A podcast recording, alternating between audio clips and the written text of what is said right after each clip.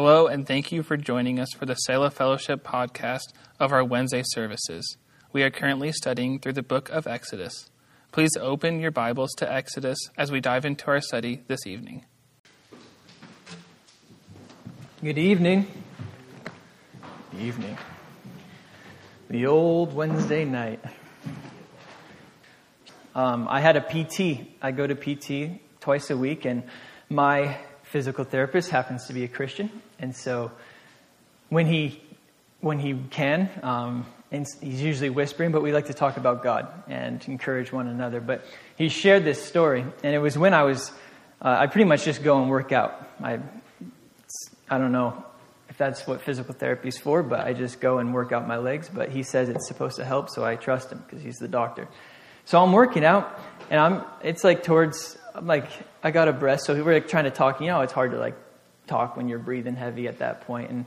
But we're talking about Jesus and these types of things, so I'm trying to communicate. But he's telling me this story about his daughter and how he has three daughters, but he has a 7, 5, and I believe a 3-year-old. And the 7 and the 5-year-old had been planning all week to have a sleepover in their own house, but in the game room upstairs. You know, the old tents with blankets, throwing them across beds. We all know what that's like. And they were just so excited. They couldn't wait to get to this weekend so that they could have a sleepover together. And the day, that Saturday, the oldest got sick. Just got flu-like symptoms, was nauseous and the whole 9 yards, and just wasn't doing well at all. And the parents were like, this is too bad. They were so excited for this. And the dad took the middle child, the younger girl who was going to have the sleepover, to ballet. And they get out of ballet, and the younger girl, "You know what, Dad? We need to stop right now and pray for Sissy." He goes, "Okay, yeah, that's a good idea. Why didn't I think of that, you know?"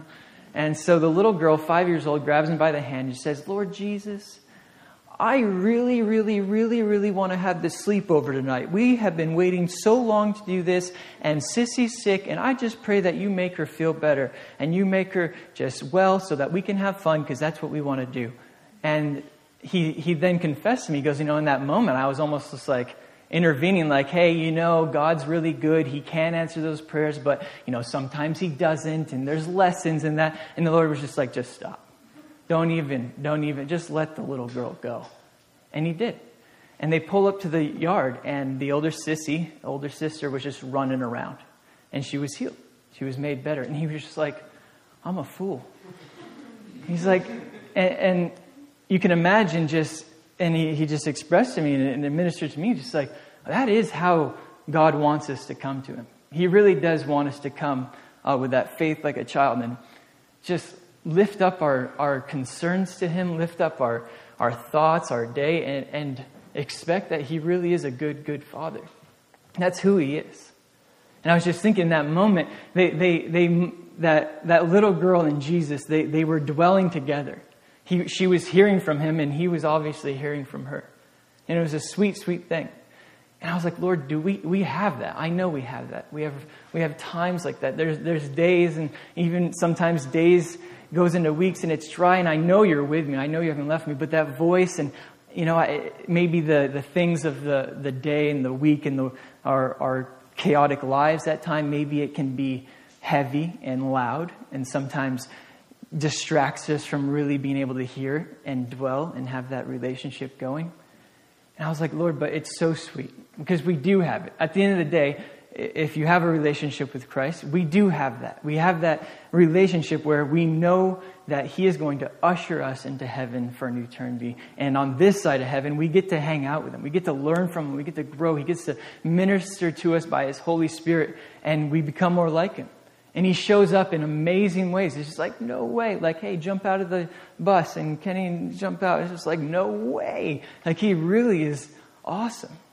I said, "Lord, how? Why?" And he simply said, My son shed his blood for you. My son went to the cross for you, so that you could spend eternity with me." A price had to be paid for the sins that we are just born into. We're born into the flesh nature where we have fallen short of the glory of God. That is just who we are. But because of what he did in sending his son, and this is, we know, this is just the good news that we have. It's the story that is our foundation. This is our rock, that we know that God so loved us that he sent his only son to die. And I share this because we're going to be in the Old Testament tonight, Exodus 29.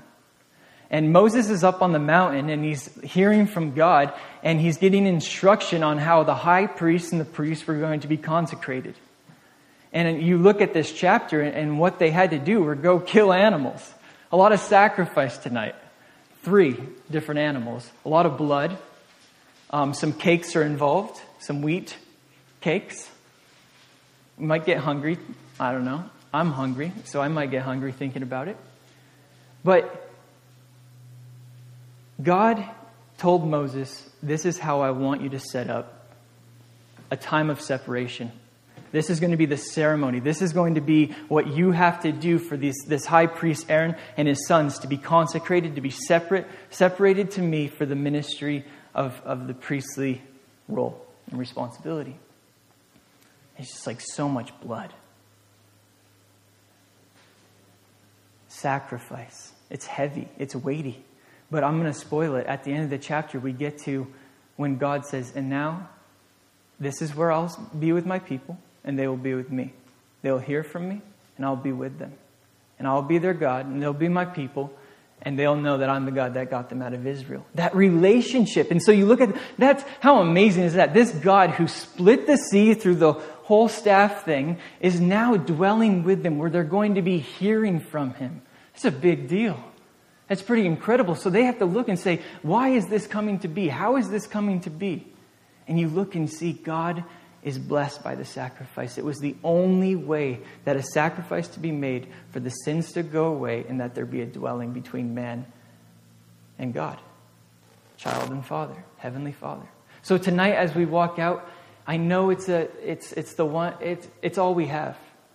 May we walk out strengthened knowing how good he is by what he did for us in sending his son. And from that births an amazing relationship. But we're going to be reading that he consecrated these priests. Their sacrifice involved so many illustrations of what to come. And that's the other thing. We're going to read this and we're going to see Jesus as the high priest. We're going to see Jesus as the sacrifice. But they had no idea. They were just saying, sacrifice. You remember in the garden when they fell, Adam and Eve fell. And what did they do to cover themselves? They went out and grabbed some fig leaves. They covered themselves. This is as Bible students know, this is how they covered themselves. This was the first act of religion, how man could do to make up for what they did against God, to cover that sin nature. And God's like, that's not going to work. And he sees this animal over here, and it was sacrificed. And at this time, as I read the Bible, like animals and man were friends. They were dwelling together. They were hanging out. Adam was naming all of them. I know we named our animal. He's a cool little dude. When you name something, you kind of have some emotions toward it. You enjoy its presence. So this animal had no idea what was coming. Innocent. But yet a bloodshed had to be made. And the covering that then God clothed them in, this animal's skins. This is the only way. And so long, God's saying to his people, I'm going to cover this. I'm going to make it right. But it is not going to come through your works. It's not going to come through what you do. You are not going to get closer to me for what you do, for what you sacrifice or how you sacrifice, but it's going to be my sacrifice that is what's going to draw you back to me. So a good message tonight. The Lord spoke to me. Lord, I want to be that young girl. I want to just know that we can't be closer because of what you've done for me on the cross. And that births some really cool things in a relationship with him. So I'm going to pray and then Exodus 29. Lord, thank you for tonight. Thank you for your word. Lord, help me to walk through this as you've led me in talking about these bulls and these rams, and Lord, how they're important to you, how you can show us and how we can apply it today for our walk today with you, Lord Jesus. So thank you for this time. In Jesus' name, amen. So, Exodus 29, verse 1, it says, And this is what you shall do to them, to hallow them for ministering to me as priests. God's with Moses. Moses is receiving what we're now going to do. And it says, this is what you shall do so that they can be hallowed, consecrated, separated, called, set apart for the ministry to me as priests. And I thought about the word priests, and I said, what do priests do? And Hebrews is the book to go to for us in the New Testament when it comes to just seeing how he's connecting the dots from the Old Testament to the New Testament, from what man set up to what was already set up in heaven.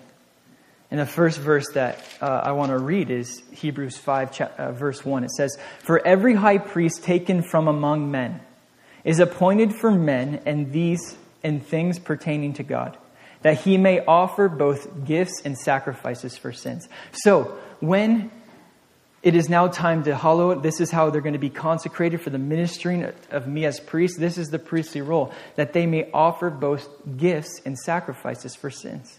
He can have compassion on those who are ignorant and going astray, since he himself also subject to weakness. Because of this, he is required as for the people, so as for himself, to offer sacrifices for sins. And this no man takes this honor to himself, but he who is called by God, just as Aaron was. So we're reading of Aaron. The priestly role was to sacrifice, to make offering for sin. And why? I asked why. And just slipping over to Hebrews 9, verse 22, it says, "And according to the law, almost all things are purified with blood. And without the shedding of blood, there is no remission." There is no forgiveness of sins. So he's already sharing with us that it is the blood that is what is needed for the forgiveness of sins. And what a heavy responsibility. I'm going to set you apart so that you can be the people that represent God to the children of Israel and the Israelites to God. And your main role is to be going in and sacrificing, to be killing animals for the forgiveness of sin. Heavy. Heavy responsibility. For today, what is the Lord calling us to? What has he placed before us in this day that he's calling us to do? For Aaron and his sons, it was to be priests. For us, it could be to be working, to be a father or mother, to be a child, to have parents, to go to school. Whatever it may be, whatever the Lord's calling us, this is important that we grab hold, that the Lord ordains this. It says that it wasn't man who was going to call this. It's only called by God. God gives this calling. God says, I'm going to do this. No man can step into such a holy responsibility. No man can step into this ministry. And I love 2 Corinthians chapter 5. It says that we've been called into the ministry of reconciliation. Things on heaven and earth back to Jesus. That is our ministry. And we've been called into that. So we've all been called. We've all been given something to take hold of. And here is a very, very, very important part. God called us to do it. It's not just something that we think we can do, something that we might be interested in, but it is an actual calling, God setting it apart. So take courage. If you're looking at something in your life right now and the Lord's calling you to it, or you're in a calling, you're in a position, you have your own little ministry, you're being used of the Lord to better yourself in Him, to become more like Him, and then to be used as a vessel for others to become more like Him. If you see that on a day-to-day process, which we all have been called, what an awesome thing to know that it's Him who's called. In this next part, it says, "Take one young bull and 2 rams without blemish." Now, there's a lot in there, but what the Lord really showed me, and this is just a little idea, is He said, take one bull. Take. I'm going to call you, and now I'm going to ask you to take. And the Lord just asked me, He's like, what does it mean to take it? Well, it means to take it. I could take anything. I'm not going to take that pot nor that pot. I'm probably not going to take anything around me here, but we can take. But the only way to take is to have something there to take. God says, I'm going to call you. I'm going to set you apart for this. And now I'm going to equip you.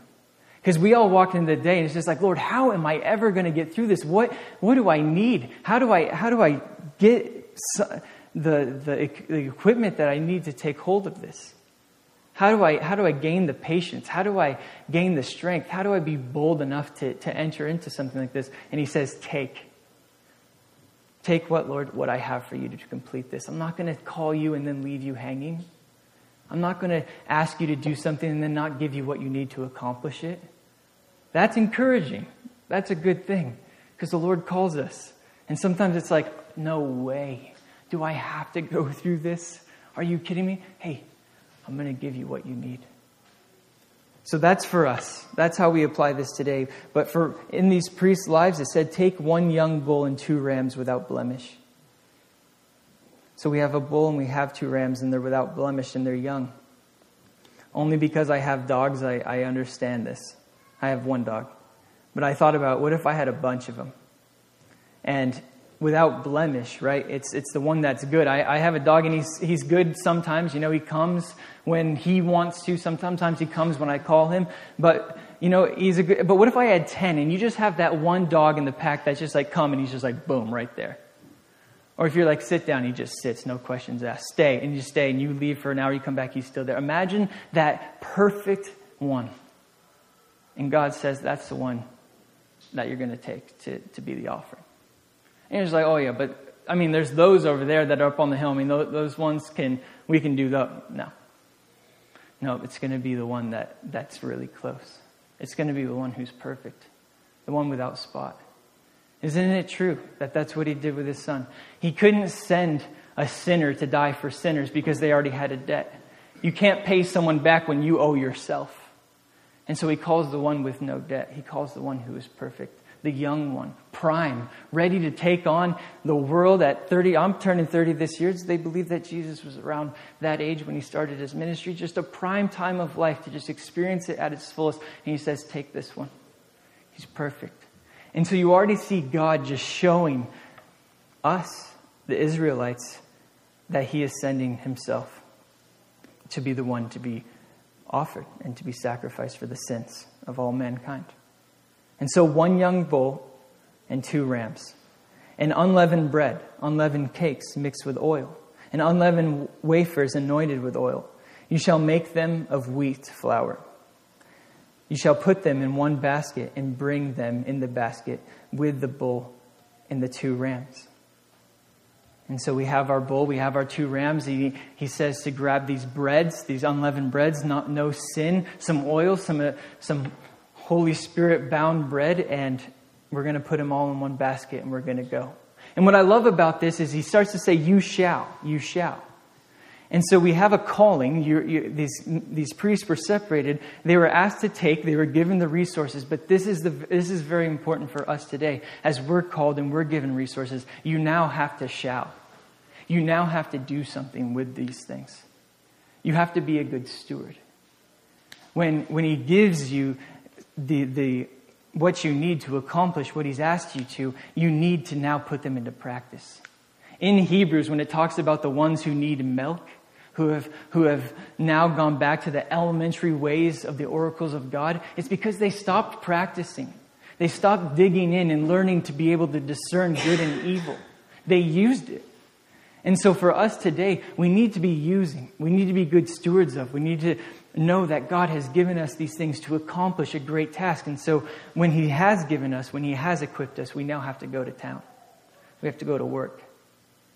I know myself, I sit with gifts and dreams, and sometimes I just sit with them.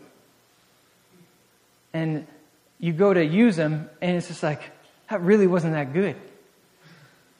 And you go, why wasn't that good? Is you haven't been using them.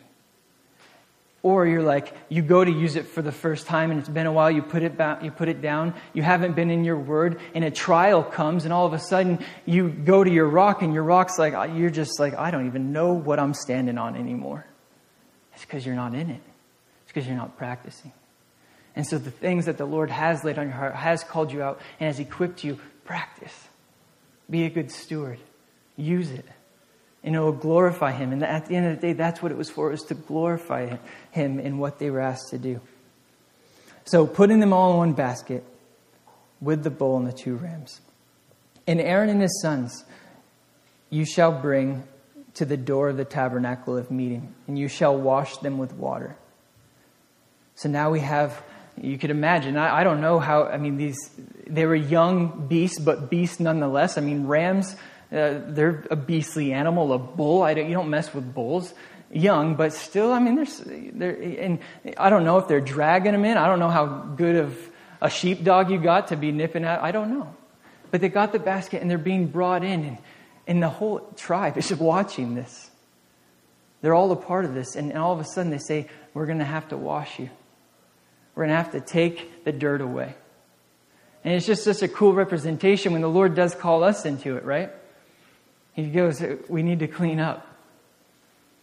Not that we have to clean up to come in, but He wants to clean us. He wants to remove some of the dirt that we've been walking around with.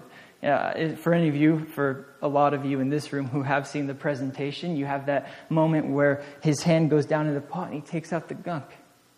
And then, of course, the washing of the Word.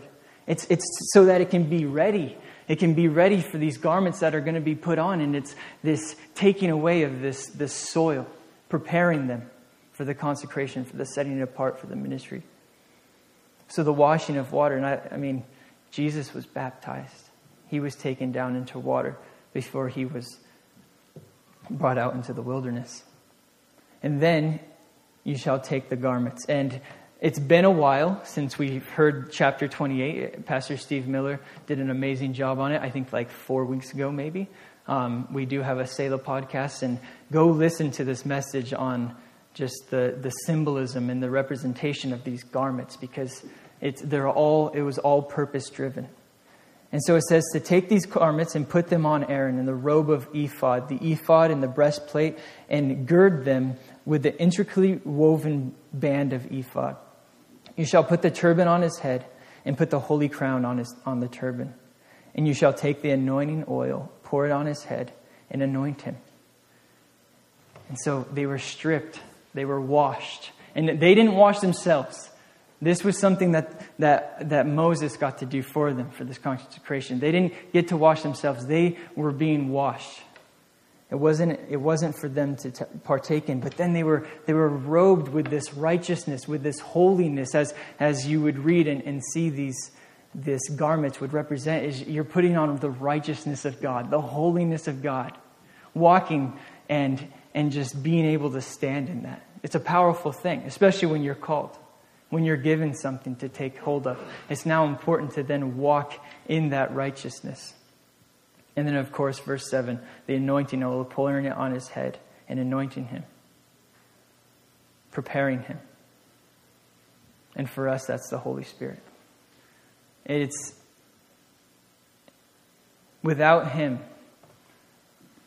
it always ends up maybe some worldly fame. Maybe your name might get mentioned. But when it's that anointing, the door just falls. Things just start taking place where you know God is moving. That little girl anointed, just with the Holy Spirit, able to boldly pray this prayer because of the relationship she had. And so how important it is to wake up and ask for that filling of the Holy Spirit so that you can be connected with Him and know Him. And as He speaks, you can hear. And as He directs, you can walk. But being anointed, being sanctified. Verse 8, it says, then you shall bring his sons and put tunics on them. And you shall give them with sashes Aaron and his sons, and put on the hats on him. The priesthood shall be theirs for a perpetual statute. So you shall consecrate Aaron and his sons. So they've been brought forth. They've been washed up. They have their garments. They have what they need to accomplish this task. They've been anointed. They've been ready. And now they're on their way to be consecrated, to be set apart. Verse 10, you shall also have the bull brought before the tabernacle of meeting. And Aaron and his sons shall put their hands on the head of the bull. Then you shall kill the bull before the Lord. by the door of the tabernacle of meeting. So you have the first animal brought forth, and it's the bull. And this bull is going to be used for a sin offering. It's going to be that they now have to make an offering for their sins. Before they can walk in and start offering up sacrifices for others, they first have to offer up a sacrifice for their sins. And so what they were asked to do is go and put their hands on the head of this bull. And at this point, I can't imagine the bull's just chill and just laying there and good with this. And actually, in the Hebrew, that laying on of hands is not just a light touch. They are really pressing down on this bull's head. And it was to symbolize and to represent that they are transferring the sin, the shame, the guilt into this bull. And the requirements of that is death. And so they're transferring, pressing hard on this head, and then Moses would kill it and the blood would spill. And you're just like, sin offering? Jesus? Jesus did this for me. Jesus was a sacrifice for me, where I get to press on into Him. Press on into Him with all of the stuff that I carry, all of this sin and the shame and the guilt, and I get to press in, and He takes it. And He does away with it for an eternity. It just begins to draw this picture of how good is our God that He would do this. And in verse 11, it does say, before the Lord. I love that. It wasn't in a secret place. It wasn't something that we could take credit for. It was before the Lord. It was for Him to look down and say, yes, this is what I've asked. It was for Him. And then in verse 8, or in verse 12, it says, you shall take some of the blood of the bull and put it on the horns of the altar with your finger, and pour out the blood beside the base of the altar. These horns are the same horns that we've read about two men going and grabbing hold of for security.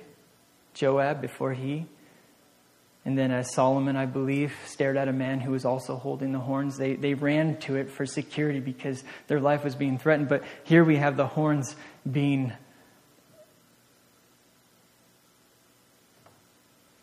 sanctified with the blood and with this altar. And the blood was to be poured out on the base. I mean, that's all of the blood. All of it needed to be poured out on the base of the altar. Besides the base of the altar. And you shall take all the fat and the covers of the entrails and the fatty lobe attached to the liver and the two kidneys and the fat that is on them and burn them on the altar. The flesh of the bull, it is a skin... with its skin and offal, you shall burn with fire outside the camp. Is it a sin offering? So all of the fat, all of the things that can be a sweet aroma were placed on the altar, but the flesh, the skin, it was brought outside the camp. And it is interesting that Jesus was also brought outside the camp as He was the sin offering. Verse 15, you shall also take one ram, and Aaron and his sons shall put their hands on the head of the ram. And you shall kill the ram, and you shall take its blood and sprinkle it all around the altar. Then you shall cut the ram in pieces, and with its entrails and its legs, and put them with pieces and with its head. And you shall burn the whole ram on the altar. It is a burnt offering to the Lord. It is a sweet aroma and offering made by fire to the Lord. So this next animal that was to be offered was a whole burnt offering.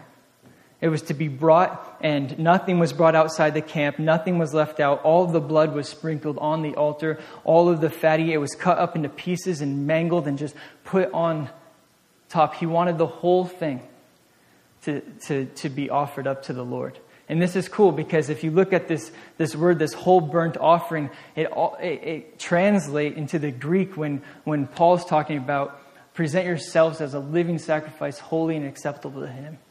Present yourself as a living sacrifice, the whole thing. Because of the mercies of God, present yourself as a living sacrifice. He wants it all. He wants all of us. He doesn't want us to keep things from Him.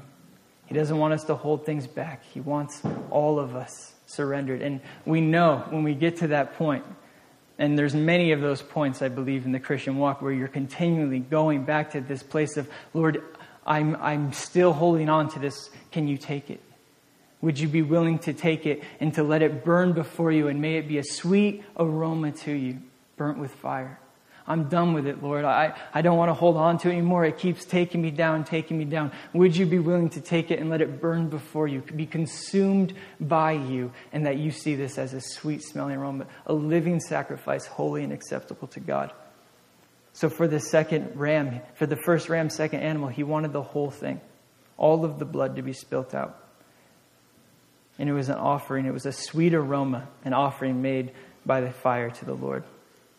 We know of meat being burnt. If you work at Mudman, it smells good. So I can only imagine that this meat and the fats and just all being burnt. That was supposed to like kind of break this. But it's Wednesday. It's good. We're going to keep rolling.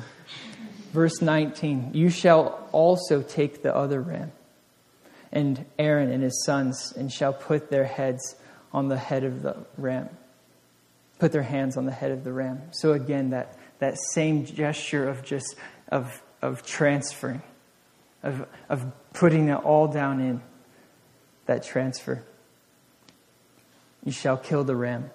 And take some of its blood and put it on the tip of the right ear of Aaron, and on the tip of the right ear of his sons, and on the thumb of their right hand, and on the big toe of their right foot, and sprinkle the blood around all the altar. And so now, very interesting, we're killing the second ram. And this is going to be the ram of consecration. This is going to be the ram that is going to be the sacrifice that they're going to partake in. And it's going to partake in that. So that there really can be this bond that's made between this man and this sacrifice. And first they take the blood and they put it on the right tip of the ear. A little interesting. On the tip of the right thumb and on the tip of the right big toe. And you can imagine for us today, what could that mean for us? Well, that sanctifying blood, that purifying blood. Imagine it being put on your ear and having your ears be purified so that you can hear it. So that when he speaks, you're hearing with ears that have been cleansed by the blood, that have been touched by the blood, that have been connected to the blood, this understanding that we need this to take place. And so I need it to be a part of me. I need to understand it. May it be on our ears so that we can hear him as we walk through our lives. That's cool. And then on our thumb, for when we go to work, for when we put our hands to the plow, when we start pushing that plow for his ministry. May they be pure. May they be intentional, purpose-driven towards him, towards his kingdom. And then, of course, on the big toe where we're walking it out. May our walk stay pure. May it be holy and set apart every step. For these priests, it was literal blood on their ear and their right thumb. And they began to understand that there's such connection here. And then what's really interesting next, it says that, and you shall take some of the blood and that is on the altar and some of the anointing oil and sprinkle it on Aaron and on his garments and on his sons and on their garments of the sons with him. And he and his garments shall be hallowed and his sons' garments with him. When I read this, and it was after I was driving over to Vancouver, and I was listening to Pastor Steve's message on these garments and how they sought out men of wisdom to make these garments, to literally be connected to the Lord with their creativity in such a way where it was holy and righteous garments and intricately woven and all of these things and so beautifully designed and created and then put on, and they're wearing them, and it would be an amazing thing. And now we have blood sprinkled on them. I said, Lord, what's with that? What's with that? And I don't believe at all it's diminishing the righteousness that we wear, that we stand in, that righteousness, but it only adds to it. Righteousness does not come without the blood. You cannot have this righteous opportunity to walk in it without this blood. And so to have the anointing oil into the blood to cover these garments, it was now able for them to be consecrated. Now they should be hallowed, and their sons and their garments with them. And so even as we walk in righteousness, even as we walk in what we've been called to do in a way that is with faith, because our faith is counted as our righteousness. So as we're walking in faith, that faith comes from the understanding of what he's done for us. And it's just a representation of where we get to stand today. Verse 22, it says, "Also you shall take the fat of the ram and the fat tail and the fat that covers the entrails, the fatty lobe attached to the liver and the two kidneys and the fat on them and on the right thigh. For it is the ram of consecration. 1 loaf of bread, 1 cake made with oil, and 1 wafer from the basket of the unleavened bread that is before the Lord. And you shall put all of these in the hands of Aaron, in the hands of his sons, and you shall wave them as a wave offering before the Lord." So Moses went and he took these pieces from the ram and he took some of the bread out of the baskets, and they were to put them in the hands and wave them before, just symbolizing, Lord, these are for you. This consecration process, this offering, we're waving these in acknowledgement that this is for you. It was a wave offering before the Lord. "And you shall receive them back from their hands and burn them on the altar as a burnt offering, a sweet-smelling aroma to the Lord. It is an offering made by fire to the Lord." So that's definitely Mudman, buns and meat, okay? It's a sweet-smelling aroma to the Lord and to us. And this was the time of consecration. And so, then picking up verse 26, "Then you shall take the breast of the ram of Aaron's consecration and wave it as a wave offering before the Lord, and it shall be your portion. And from the ram of the consecration you shall consecrate the breast of the wave offering which is waved, and the thigh of the heave offering which is raised, of which is for Aaron, and of that which is for his sons. It shall be from the children of Israel for Aaron and his sons by a statute forever.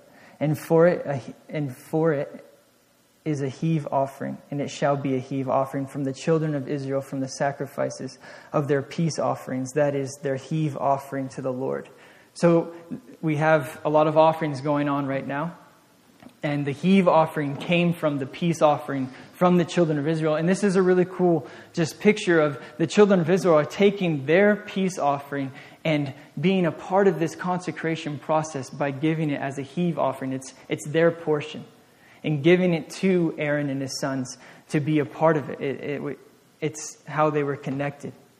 It's just a really cool picture of how they're using this sacrifice and these offerings for the priests to come and to be one and to be unified with the children of Israel. And it was as a heave offering. In verse 29, "And the holy garments of Aaron shall be his sons after him, to be anointed in them and to be consecrated in them, that the son who becomes priest in his place shall put them on for 7 days when he enters the tabernacle of meeting to minister in the holy place." So he kind of breaks from just seeing this consecration process with this ram and with the bread, and he breaks into saying, by the way, these holy garments of Aaron shall be his sons after him.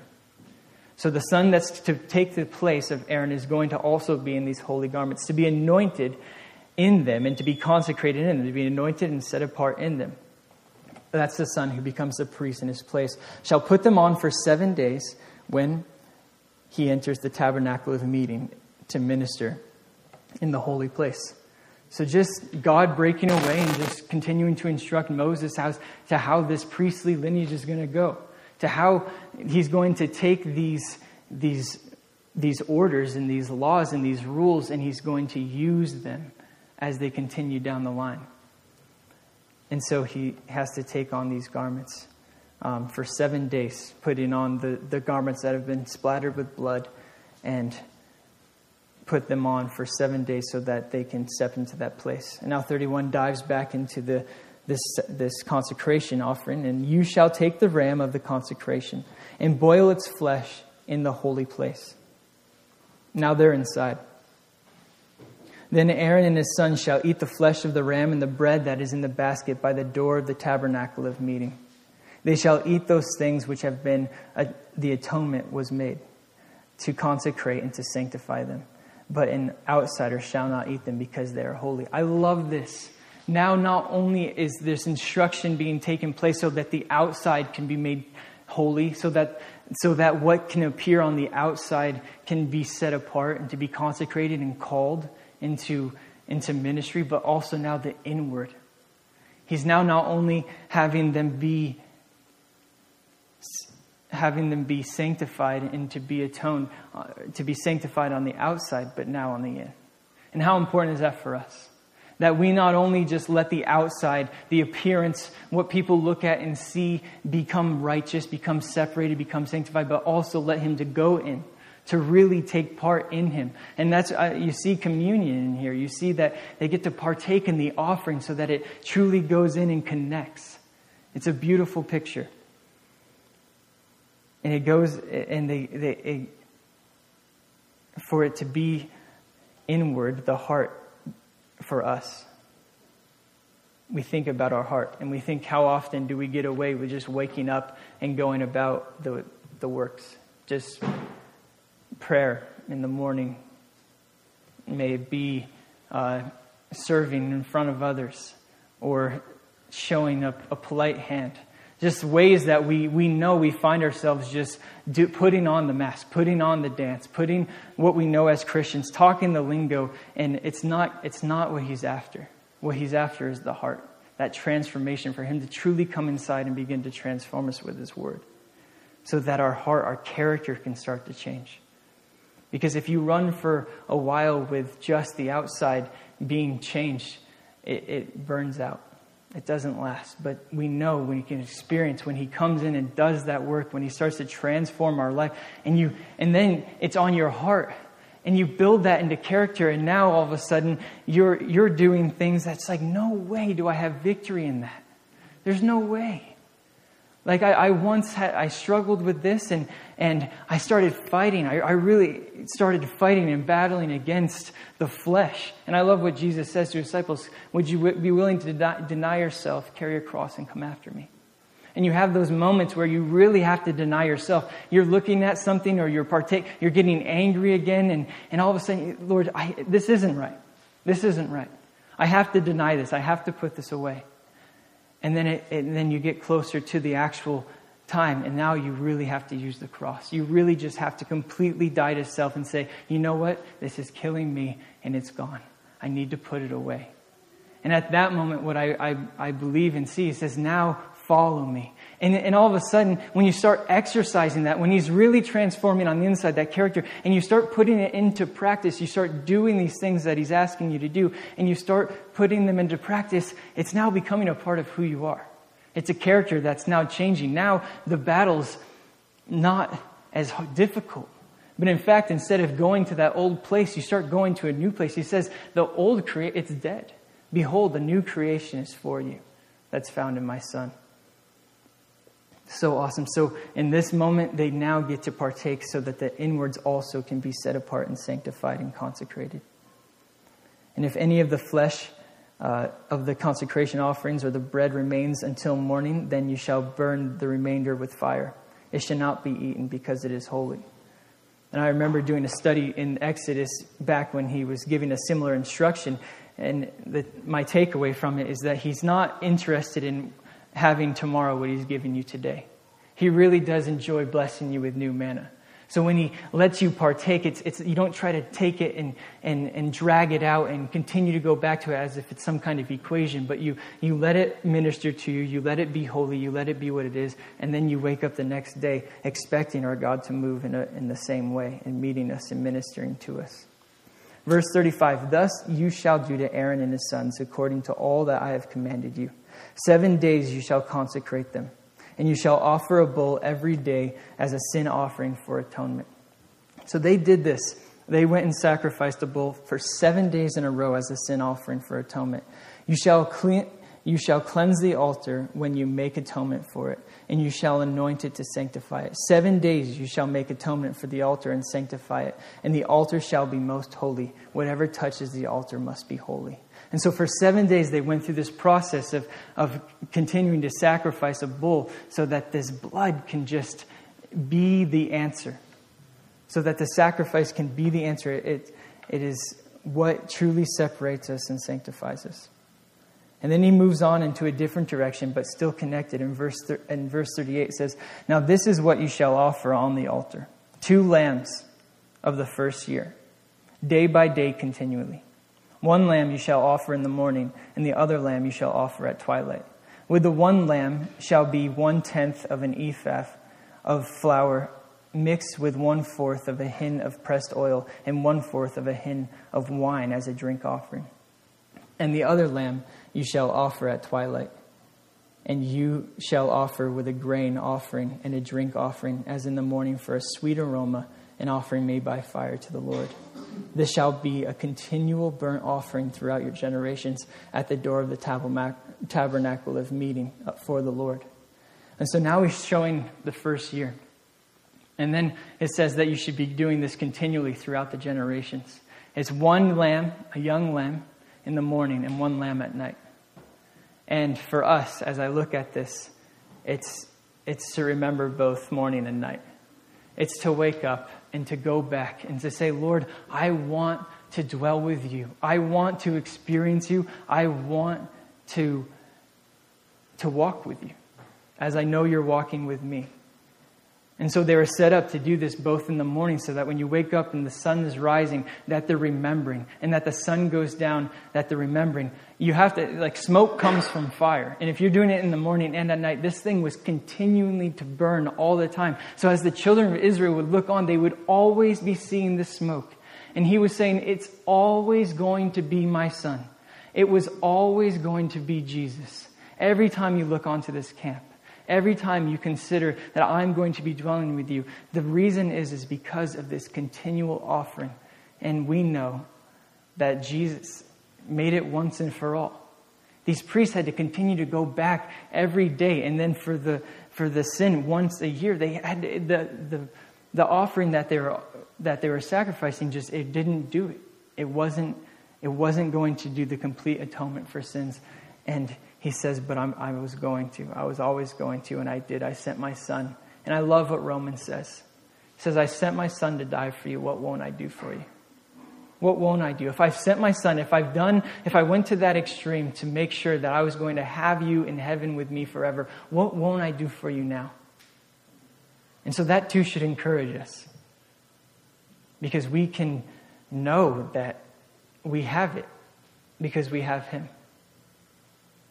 And I know for myself, as you continue to get called into roles of his body, as he continues to have you walk in your walk of faith, in your relationship, it is so important to know and to be able to look up and to experience who he is and what he's done. And it wraps up by saying this: this shall be a continual burnt offering throughout your generations at the door of the tabernacle of meeting before the Lord, where I will meet you and speak to you.